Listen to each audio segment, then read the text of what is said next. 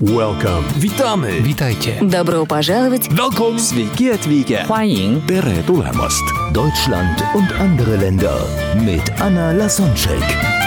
Der erste und einzige Podcast in Deutschland, Österreich und der Schweiz, der sich mit interkultureller Kommunikation beschäftigt, spannende Impulse über fremde Länder liefert, entfernte Kulturen näher bringt und erfolgreiche Menschen mit internationaler Erfahrung interviewt.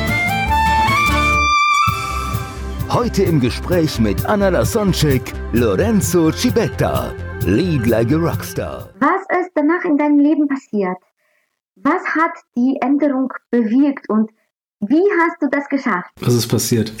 Genau, wie, wie, Ähm, naja, weißt du, wenn du, wenn du, wenn du, ich habe ja vorhin kurz angeschnitten, wenn du halt nur mit Angst und Druck führst, dann melden sich Leute krank. Dann haben die keinen Bock mehr, dann kündigen die Leute. Und ich hatte in meiner Hochphase von 120 Stellen äh, um die 50 besetzt.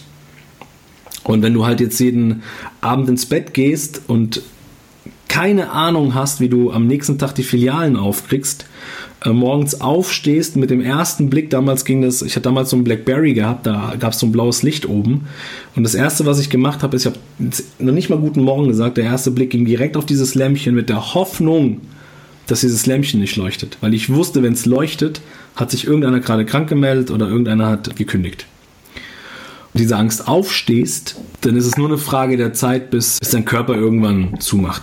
Also bis du irgendwann müde wirst. Ja. Sarah war die erste, der das aufgefallen ist, dass mit mir irgendwas nicht stimmt. Denn ich habe vieles, also wir würden jetzt miteinander reden. In zwei Minuten habe ich vergessen, was du mir erzählt hast.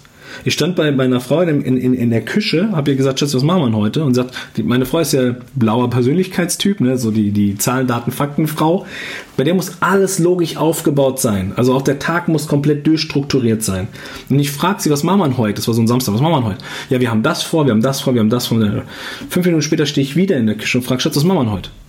Und sie guckt mich an und sagt, willst du mich verarschen? Ich habe doch gerade vor fünf Minuten erzählt, was wir machen. Und sie hat irgendwann... Du, du hast geistig abgeschaltet, du hast deine Gedanken haben so ums Geschäft gekreiselt, dass du einfach nicht mehr präsent warst zu Hause. Genau. Also keine Sekunde zum Abschalten. Ich war, ich war nicht präsent zu Hause und ich war auch nicht mehr präsent auf der Arbeit. Ich, ich habe äh, Reportings angefordert von meinen Filialleitern. Filialleiter haben mir das Reporting zwei Minuten vorher geschickt. Ich habe mit den Leuten telefoniert und habe eine halbe Stunde später ihnen eine E-Mail geschrieben. Die Abgabefrist ist abgelaufen. Folgende Sanktionen finden jetzt statt.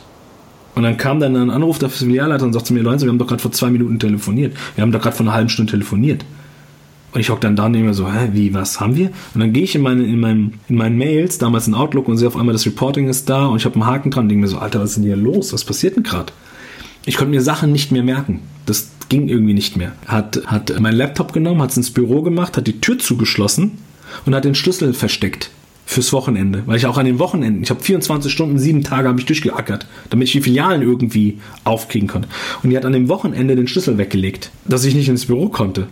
Und dann ist die mit mir und mit der Kleinen den ganzen Tag weg. Wir waren in Frankfurt auf der Zeil, waren lecker essen, bummeln. Eine richtig geile Zeit gehabt, kam abends nach Hause.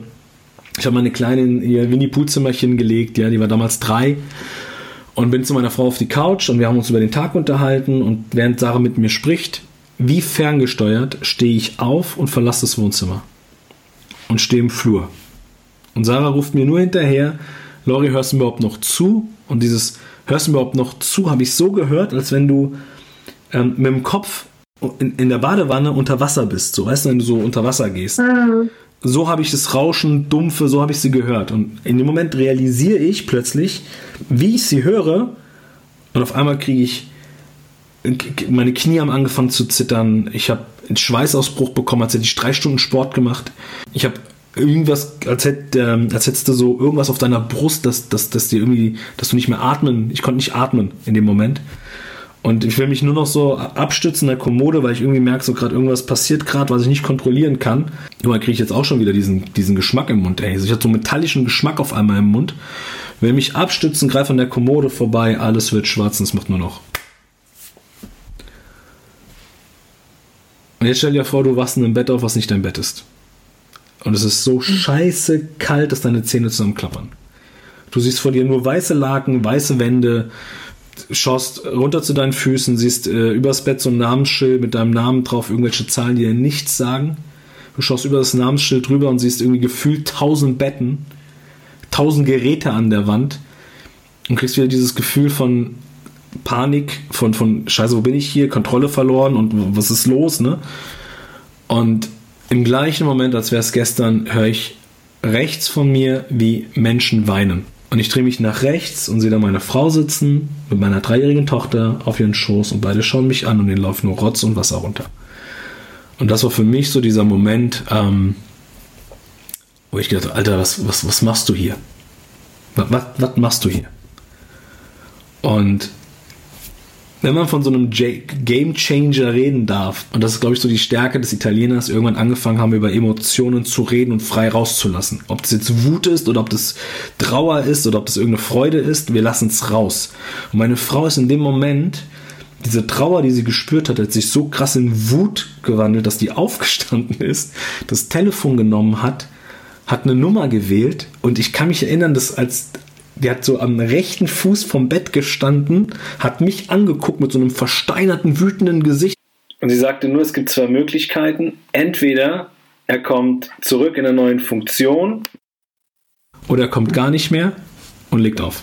Und genauso habe ich auch geguckt. Ich habe dann gedacht, äh, warum hast du denn das gemacht? Wir haben eine Tochter, die ernährt werden muss. Wir haben damals eine Wohnung, die finanziert, Rechnungen, die bezahlt werden müssen. Und sie hat in dem Moment einfach nur mich angeguckt und gesagt, weil du mir wichtig bist. Deswegen okay. habe ich das gemacht. Okay. Ich war mehrere Wochen Schachmatt, bin dann äh, wieder zu. Ich war ja damals, ich war ja, ich war ja auch, wenn ich so ein Arschloch war, aber ich war ja gut in dem, was ich gemacht habe. Äh, nach mehreren Wochen kam ich wieder zurück in eine neue Funktion, habe einen neuen Chef bekommen und habe aber, und das ist die Kacke bei uns Menschen, wenn du halt dennoch in so ein altes Umfeld kommst, machst du halt den gleichen Scheiß wieder von vorne. Ich habe wieder angefangen, die Leute zu terrorisieren. Hatte nur das Glück, dass mein Chef, der damals dann da war, direkt schon von vornherein gemerkt hat, so scheiße, wenn ich den auf meine Leute loslasse, macht er mir hier alles kaputt.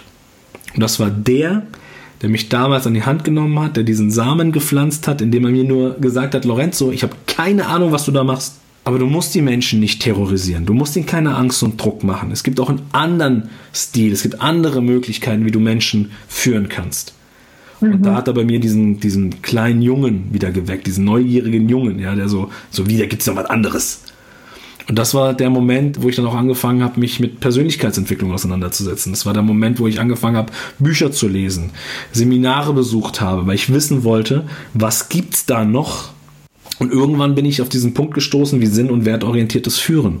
Ja, weil dann brauchst du den Leuten keine Angst machen, keinen Druck machen. Die Menschen kommen aus einer intrinsischen Motivation und bauen dann etwas gemeinsam Großen. Ähm, Wenn du ein paar Tipps geben könntest, wie, also jetzt jemand, der Angehende oder gerade frisch eine Führungskraft jetzt mal startet oder sogar zum Angehende, einfach Tipps, wie können wir Menschen mit diesen Prinzipien dann führen? So ein paar Tipps, damit sie intrinsisch motiviert sind und damit das fliegt. Ja, es gibt so Menschen von deinen Fehlern lernen und nicht ja. den selbst machen müssen. Also es gibt so ein, ein, ein, ein Satz, der, der mich eine Zeit lang echt mega auch geprägt hat und noch heute prägt, das ist Walk the Talk. Ja, also äh, lebe es vor, was du erzählst, was du sagst, was du, was du dir wünschst und ähm, ich habe irgendwann für mich gesagt, okay, wenn ich, wenn ich will, dass Menschen eine intrinsische Motivation spüren in dem, was sie tun, dann muss ich ja erstmal selber motiviert sein von dem, was ich tue.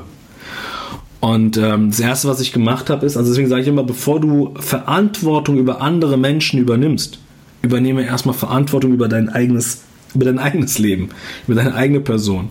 Lerne dich erstmal selber kennen. Wo sind deine Achillesfersen? Wo sind deine dunklen Flecke? Was ist das, was du richtig gut kannst? Was sind deine Fähigkeiten? Für was schätzen dich Menschen? Lerne dich doch erstmal selber kennen, um zu wissen, woran kann ich arbeiten. Und das ist das Erste, was ich gemacht habe. Ich habe damals für mich ganz klar gesagt, okay, damit ich wirklich, wie soll ich sagen, High Performance aus meinen Jungs und Mädels äh, rausholen kann, muss ich erstmal mich selbst kennenlernen. Und das war das Erste, was ich gemacht habe. Ich habe angefangen, eben Persönlichkeitsentwicklung zu betreiben. Das ist, glaube ich, der allererste Tipp, den ich geben kann. Lerne dich erstmal selbst zu führen, bevor du andere führst. So. Und das Schöne ist, viele heutige Führungskräfte, ja, die von damals groß geworden sind, die sagen, naja, nee, du musst den Leuten Barm in die Fresse hauen. Du musst den Leuten ganz klare Spielregeln geben. Ich sage nicht, dass du es nicht musst. Es gibt Menschen, die brauchen Leitplanken. Ja. Früher haben wir das viel mehr gebraucht wie heute. Und ich glaube, das ist auch so ein kulturelles Thema. Früher haben wir das definitiv mehr gebraucht. Warum? Weil wir früher einfach viel mehr Kriege hatten wie heute. So, das heißt, wir hatten viel mehr Menschen, die nach einem Krieg, und ich nehme jetzt sehr, gerne sogar jetzt hier Deutschland zum Beispiel als, als, als Beispiel. Ja. Damals sind die Menschen nach dem Krieg, ähm, hatten die keine Orientierung. Die wussten nicht, was können wir jetzt machen. Da war alles im Aufbau wieder, aber die Leute hatten, die haben den Sinn nicht mehr gesehen in dem, was sie tun. Die haben Arbeit gebraucht, die haben Essen gebraucht, die, haben, die hatten keine Orientierung, die hatten keine Klarheit. Und da hast du Menschen gebraucht, wie jetzt sag mal VW, ja, da hast du Menschen gebraucht, die gekommen sind, die gesagt haben, okay, ich baue jetzt mal eine, ich, ich, wir, wir fangen jetzt an mit dem Industriezeitalter. Wir haben jetzt mal die Eier und sind die sogenannten Machertypen, die ganz genau den Leuten sagen, was sie zu tun haben und was sie lassen sollen. Die kriegen von uns das Geld dafür, aber die müssen genau das tun, was wir denen sagen. Wir zeigen denen, wo es hingeht und wir sagen denen auch, wie es dahin geht. Und alles andere sollen und dürfen die nicht machen. So. Und zu der damaligen Zeit war das das Beste, was passieren konnte, weil die Menschen gesagt haben, ey, da ist jemand, der nimmt mich an die Hand, der tritt mir auch in den Arsch, äh, damit ich eben für mich Klarheit und Orientierung finde auf diesem Weg dorthin. Aber heute brauchst du den Menschen keine Klarheit und Orientierung geben.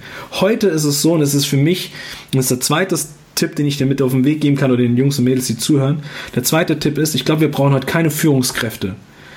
Ich, ich mag auch dieses Wort Führungskraft nicht, weil ich habe irgendwann aufgehört. Die, dieses mit Kraft führen hat mich ins Krankenhausbett gebracht. Heute bin ich, behaupte ich, zu sein, und das, was Magazine über mich schreiben, dass ich eine Führungspersönlichkeit bin. Ich führe mit meiner Persönlichkeit. Ich zwinge Menschen nicht zu etwas. Menschen folgen mir freiwillig und tun mhm. etwas. Und das schaffe mhm. ich nur, wenn ich, ähm, und deswegen brauchen wir dieses, dieses alte Denken nicht mehr. Wir brauchen heute keine Macher. Wir brauchen heute Menschen, Leader, die Menschen zusammenführen und zusammenhalten weißt du, was du in dem Erfolgsmagazin, wo du dann neulich erschienen bist, dann bekannt bist, du hast dein eigenes Motto, Lead like a Rockstar, geprägt. Wie ist das? Wie, wie, also Lead like a Rockstar, wie heißt das? Also wie mache ich das, dass Menschen zusammenbringen und das, was du erzählst? Weil es ist, äh, ich ein, ein Spruch, was sehr schön klingt, aber woher sollen die Menschen wissen, wie die das machen? Ja, indem sie die richtigen Fragen stellen, die Fresse halten und zuhören. Zuhören, so, zuhören. Hören ja, indem du einfach, weißt du, bei mir war damals das Problem, dass ich, dass mein Ego einfach viel zu groß war. Mir ging es darum damals, ich habe ich hab den Job gemacht, um Anerkennung zu bekommen. Ich, ich, ich habe dir vorhin kurz erzählt, ich bin einer von vier Jungs, der zweitälteste. Ich war dieses typische Sandwich-Kind, ähm, was für mich gefühlt immer irgendwie unsichtbar war für meine, für meine Eltern. Weil wenn es was gab, haben alle was gekriegt. Wenn es um mich ging, haben alle was gekriegt. Wenn der Lori aber dann mal was für sich haben wollte, dann habe ich von meinen Eltern gehört und von meiner Mama meistens immer so, oder gerade von meinem Papa eher, so dieses, was bist du für ein Egoist? Dann musst du teilen. So, ja, was bist du für ein Egoist? Du hast doch genauso wie deine Brüder auch, auch was bekommen. Du willst immer mehr haben und so weiter und so fort, ja. Für mich war das aber so, ich bin irgendwie unsichtbar. Ja. Ja, das heißt, du wolltest was Besonderes sein und du hast dich mit dieser Machtpräsenz und diesem, mit dieser Autorität die dann diese Anerkennung und dieses was Besonderes genau sein holen genau wollen. Du bist Teil der Gruppe, du bist gerade nicht Besonderes, du bist Teil der Gruppe. In Deutschland haben wir dieses Individualismus. Äh, du bist so mit deinen eigenen Vorlieben und du darfst deine Autonomie, Privatsphäre und so weiter dann erkämpft, also nicht erkämpft, sondern das, das ist dir einfach gegeben. Und das ist, glaube ich, dieser kulturelle Kampf zwischen dem Italienischen, was du als Kind gehabt hattest, und das, was du in Deutschland gesehen hattest, wolltest du dieses künstlich holen. Genau. Sehr spannend, sehr ja. spannend. Und ab dem Zeitpunkt, wo ich aufgehört habe, diesen Egoisten raushängen zu lassen, so drücke ich es mal aus, und bewusst, vielleicht ganz kurz zu sagen, was dieses Lied Like a Rockstar für mich heißt. Ja. Ähm, als ich aufgehört habe, etwas zu tun für, für, also ausschließlich für meinen Erfolg, ab da ist Folgendes passiert. Ich war der jüngste Gebietsleiter in diesem Unternehmen, in diesem DAX-Unternehmen mit der geringsten Flutationsquote deutschlandweit. Vorher hatte ich die größte, danach hatte ich die geringste. Innerhalb eines Jahres. Ich war unter den Top 3 kontinuierlich. Ich kann mich an, an, an, an Wochen, also an, wir hatten freitags immer die Telefonate mit Bereichsleitern und so weiter, mit unseren Filialleitern. Und diese, diese, diese, ähm, diese Meetings gingen immer drei, vier Stunden. Bei mir gingen die eine halbe Stunde. Und meine Bereichsleiter haben mich dann immer gefragt, Lorenzo, was, was machst du? Und ich glaube, der wertvollste Tipp, den ich geben kann, ist, nochmal, die richtigen Fragen zu stellen. Und ich meine damit nicht Fragen, die dich weiterbringen, sondern Fragen, die wirklich bewusst, wahrhaftig gestellt werden, indem du rausfindest, was ist das, was dich zieht. Also, weißt du, das Ding ist, diese typische Frage, warum machst du an diesem Podcast? Warum? Du hast vorhin zu mir gesagt, um, um Menschen aus verschiedenen kulturellen Hintergründen, aus verschiedenen zusammenzuführen. Das ist ein Sinn, das, da ist was dahinter, was Großes dahinter. So, und für mich war damals die Aufgabe von bei 100, und mir ist es bei 120 Menschen gelungen. Da braucht mir kein anderer irgendwas erzählen. Das musst du nicht für 120 machen. Das reicht, wenn du deine erste Führungsriege kennst. Ähm, aber ich, mein, für, mich war, für mich ist dieses Ding geboren, ich will wissen, warum meine Jungs und Mädels hier sind. Warum machen die diesen Job? Und eins kann ich dir sagen, die machen es nicht wegen der Kohle. Wenn Menschen kommen und dir sagen, ja, weil ich Geld verdienen will, dann habe ich immer direkt die nächste Frage gestellt. Für was? Und dann kamen so Sachen wie Familie, dann kamen so Sachen, wir wollen regelmäßig in Urlaub, da kamen so Sachen wie, boah, ich habe den Wunsch, mir mal irgendwann das und das zu leisten. Ähm, da kamen, dann kamen die wirklichen tiefen Gründe, warum sie dieses Geld brauchen. So, was habe ich gemacht? Ich habe dann nur die Frage gestellt, mal angenommen. Ich kann dich dabei unterstützen, dass du dieses Ziel erreichst und du hilfst mir, dass ich mein großes Warum erreiche. Würdest du mit mir den Weg gehen? Und da war Standardaussage immer ja. So, und dann kommt Walk the Talk. Und dann zeig und dann sei für deine Jungs da. Man spricht auch von diesem Surfing Leader, also der dienende, die dienende Führungskraft. Ich sage, ich bin, ich bin, wenn man das heute so sagen kann, ich bin so die dienende Führungspersönlichkeit. Ich diene meinen Jungs und Mädels. Und das Krasse ist, du machst automatisch dadurch diesen Kreislauf zu. Kostet es Mut? Ja. Kostet es Überwindung? Ja. Vor allem, wenn du aus, aus einem autoritären Feldlager kommst. Und wir haben in Deutschland viele, viele autoritäre Führungsstile aus diesen alten Geschichten. Und das habe ich mir zur Aufgabe gemacht. Ich habe gesagt, okay, ich renne da draußen rum und gebe den ganzen, weiß ich, ich will nicht missionieren. Aber ich will eine komplett neue Führungsgeneration schaffen, wo Menschen miteinander arbeiten, sich gegenseitig unterstützen, wo du klar Zertifikate hast und, und irgendwelche Prämien und irgendwelche Schieß mich tot, aber dass du einfach mal in den richtigen Momenten für dich selbst das Gefühl und die auf deiner Intuition hast und sagst, ich komme mal runter von meinem weißen Schimmel und arbeite mit meinen Jungs mal auf Augenhöhe. Dass es da immer mal den einen oder anderen gibt, der die strenge Hand braucht. Ja, aber ich glaube, dass wir Führung heute anders deklarieren müssen. Und das ist, äh, Lead Like a Rockstar ist für mich so, weißt du, um, um, die, um die Frage zu beantworten. Ich habe vorhin auch bei dir in unserem Podcast, deswegen freut euch auch bei mir auf dem Podcast, weil da wird sie da weg dabei sein. ähm, habe ich dir die Frage gestellt, hast du eine Lieblingsmusiker, hast du eine Lieblingsband? Und du hast sofort angefangen wie so ein inneres Kind, so ja, ich habe hier tote Hosen, ich will nicht viel verraten, bam, bam, bam, bam, bam, bam, bam. Und ich behaupte mal, dass du einen Großteil der Lieder vielleicht kennst. Ich behaupte mal, dass du das eine oder andere Song auf deinem iPhone hast oder auf, vielleicht sogar noch auf einer CD oder so, ja.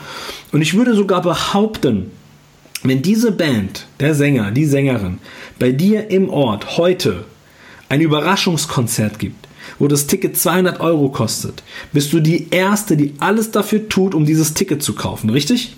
Um dabei richtig. zu sein. So, und genau das ist der Rockstar. Du kennst alle Lieder auswendig von deiner Führung.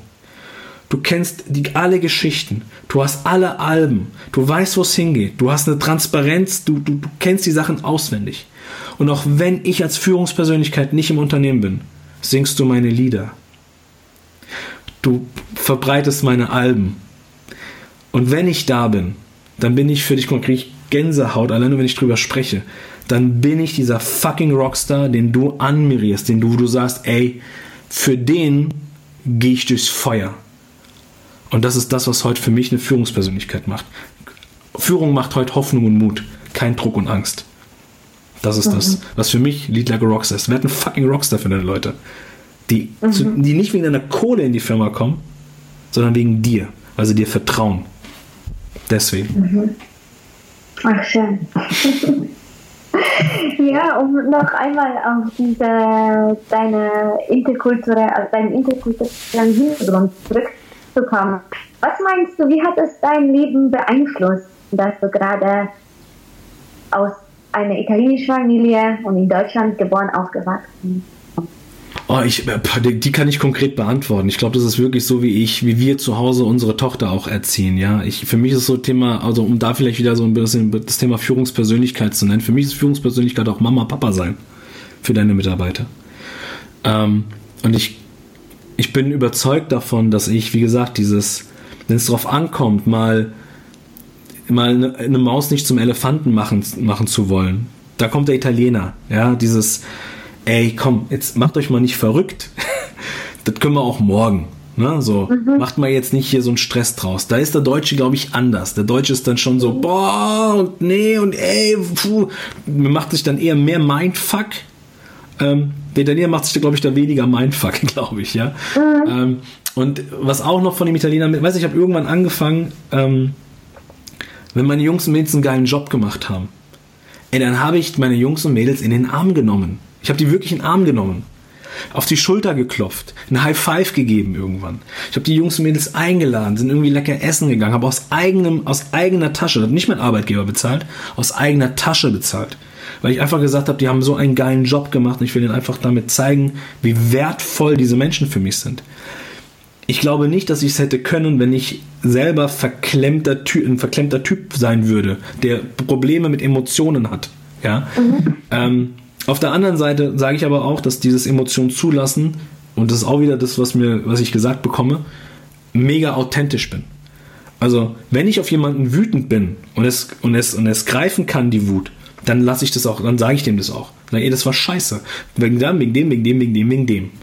Aber Kacke, warum soll ich denn durch die Blume reden, wenn die Scheiße doch stinkt? Also, du, mhm. du riechst doch die Scheiße. Brauchst du nicht durch die Blume reden, ja? ähm, und ich glaube, das ist so das, was den Italiener in mir äh, mhm. stark macht. Mhm. Mhm. Von der deutschen Kultur habe ich dieses strukturierte, dieses verbindliche, dieses Einhalten. Ja, wenn ich was sage, dann stehe ich dafür ein. Ne, hier so der, dafür stehe ich mit meinem Namen. Das nehme ich mit ähm, aus der deutschen Kultur und, und das leben wir auch bei uns in der Familie. Ja, ich, ich, meine Frau hat auch Momente, also sie ist jetzt nicht wirklich dieser Roboter, das will ich gar nicht sagen. Meine Frau hat auch Momente, wo sie, gestern Abend zum Beispiel, ja, da liegt sie auf der Couch und mit meiner Kleinen. Jetzt haben die momentan ja auch Ferien bei uns. Und ähm, meine Frau hat dann so Momente, wo sie sagt, nee, bleib länger. Bei uns hier auf der Couch, haben wir mal alle eingemummelt mit den ganzen Hunden drumherum, mit meiner Kleinen. Und dann siehst du, wie meine Frau meiner Kleinen über die Haare streichelt und so ihr das Gesicht abknutscht, wie meine Mama damals das Gesicht abgeknutscht hat bei mir. Ja? So Impulse kommen dann auch. Aber meine Frau ist, sag ich mal, ich bin, ich bin eher der, derjenige, der für die Liebe zuständig ist im Hause, ja. Und meine Frau ist eher diejenige, die, sag ich mal, ja, ich sag's immer, sie ist so das tragende Fundament bei uns. Sie ist so diejenige, die. Solide. Ja, ja, sie ist der Leader bei uns im Haus. Ja, das kommt wahrscheinlich aber auch, weil bei uns Italienern eben die Mama auch immer die Leaderin war. Ja. Und ich glaube, das machst du unbewusst, lebst du das dann in deinem eigenen Haushalt halt auch aus. Ja. Und meine Mama war halt, meine Mama, die Sarah ist halt wirklich diejenige, die sehr straight ist, ja, die sehr strukturiert ist, die ganz genau weiß, welche Rechnungen wann kommen und zu wann bezahlt werden müssen, die morgens die Tasche fertig macht für die Kleine, beziehungsweise der Kleinen sagt, wann sie ihre Tasche fertig machen muss und was rein muss und dass er jetzt mal langsam los muss und, ne, das ist so Sarah. Sarah ist mega durchgetaktet, die Woche ist komplett durchgetaktet, aber die taktet die Woche nicht nur für sich, sondern automatisch auch für uns auch und das schafft auch wieder einen Tick von Sicherheit. Ja. Ja, so ein Verlass, eine Stabilität. Genau, ja. Schön, ja, es ist irgendwie telepathisch, Lorenzo, ich weiß, dass wir uns sehr gut verstehen.